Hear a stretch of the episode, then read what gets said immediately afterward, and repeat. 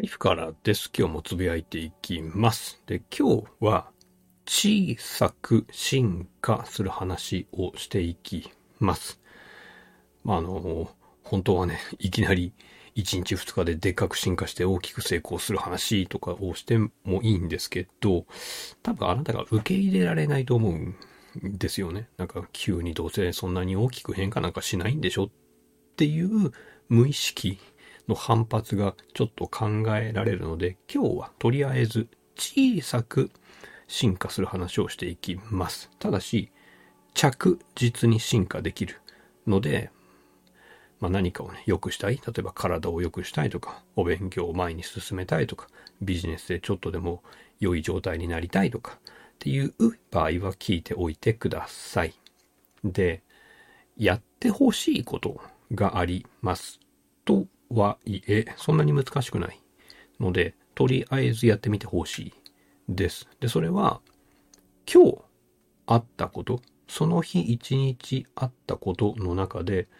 うまくいったことと、うまくいかなかったことを書くっていう、ただそれだけです。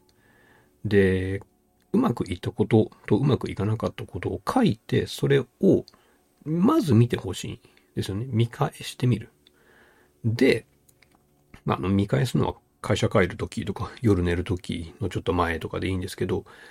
それを見ながら改善策を探してみてください。うまくいかなかったことがあれば、そのうまくいかなかったことを見ながら、どうしたらうまくいくのかなどうしたらこの問題は解決できるのかなって考えてみてほしいんですね。え、そんだけですか？って思うかもしれないんですけど、こういうふうに自分の問題を見つつ考えるっていうことをやらないと解決しないですね。やり始めた瞬間から、考え始めた瞬間から解決っていうのがスタートするんですよ。あの、スタートするってことはそうしないとスタートしないですね。でも多くの人は問題があります。困ったな、嫌だな、やりたくないな、って思いつつ、そこで止まっちゃうんですね。そもそも自分が本当は何が嫌なのかがわからないし、その嫌な状況から抜け出す方法も考えてないわけですね。解決しないじゃないですか なので、嫌なことって何ですかうまくいかないことって何ですかっていう問題を自分で文字に書いて、一応でいいので明確にした上でその改善策を考えてほしい。です。で、やることは何かというと、書くだけです。うまくいったこととうまくいかなかったこと。で、今日はうまくいかなかったことの方をちょっとフォーカスして話しているんですけど、まず書くっていうことをやってみてほしいと思います。頭の中だけで考えて解決するんだったら多分解決してるはずなんですよ。もう、当の昔に。だって困ったな、嫌だな、どうしたらいいかなって考え続けてるものってあると思うんですね。でも解決できないんだったら、一回文字に出してほしいと思います。で、出した上で解決する方法は何かなっていうのを考えてみてください。で、書き出す問題は大きくてもいいけど、小さくてもいいですね。あの、自分の中で引っかかっているものがあれば、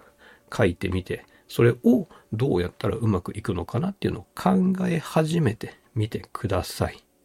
必ずしもそこで解決する方法が出なくてもいいですけど、考えたら大体なんか出ると思うので、これ意味あるんかなって思いながら、その解決方法も書き残しておいてください。後からきっと役に立ちます。で、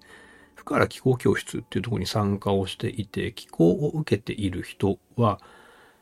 感想という形で自分がその日あったことを書き残してみてください。で、これ、悪かったことを書き出してもあまり意味ないので、良かったことって何かなっていうので、ちょっと探してみてほしいと思います。で、良かったことは本当に小さいことでいいんですよ。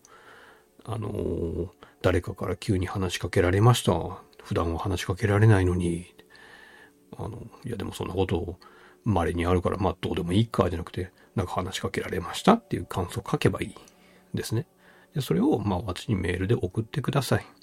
でそういうのを繰り返しているうちに、自分の生活の中でいいことを探すのが当たり前になってきます。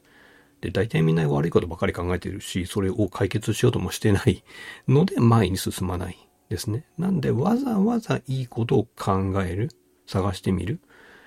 で、自分の周りにも、あ、いいこと起きてるじゃんっていう前向きな捉え方をしてほしいと思っています。で、まあそうは言っても悪いことも起きてるでしょうから、悪いこと、よ自分にとって良くないなと思うことがあれば、じゃあどうやったら解決できるかな？どうやったら自分の手で改善できるかなっていうのを考えて、1個でも2個でも思いついたことを書き出して、まあ実際に実行するのが一番いいんですけど、まずは書くところから始めてみましょう。で、まあ、ついでにあの今感想の話を言ったんで、福原気候教室っていうものがありまして、そこで私が今あなたに、まあ参加したあなたにね、遠隔気候という形で気を流すっていうことをやっています。で、もう今これ話してるの12月ですけど、かなり寒くなってきたので、えー、12月はの美肌っていうテーマでやってるんですけど、そこに、まあ、良い睡眠と、あの、寒くなって体調崩しがちになると思うので、睡眠してね、あの、できるだけ体を回復してほしいので、良い睡眠の気候と、あと、暖かく眠れるように、ちょっと体がポカポカ、体を緩めて血流良くしてっていう気も流すようにしています。なので、ポカポカしながら寝て、体力回復して、ついでに美肌にもなる。っていうのを期待したい人は、ぜひ、福原気候教室参加してみてください。で、この下の方に、多分説明ページあると思いますので、見てみてください。で、今日お話したのは、とりあえず、今日あった、良かったことと、あのうまくいかなかったこと、この二つを書くっていうところからスタートしてみると小さく、でも進化できますよっていう話でした。では。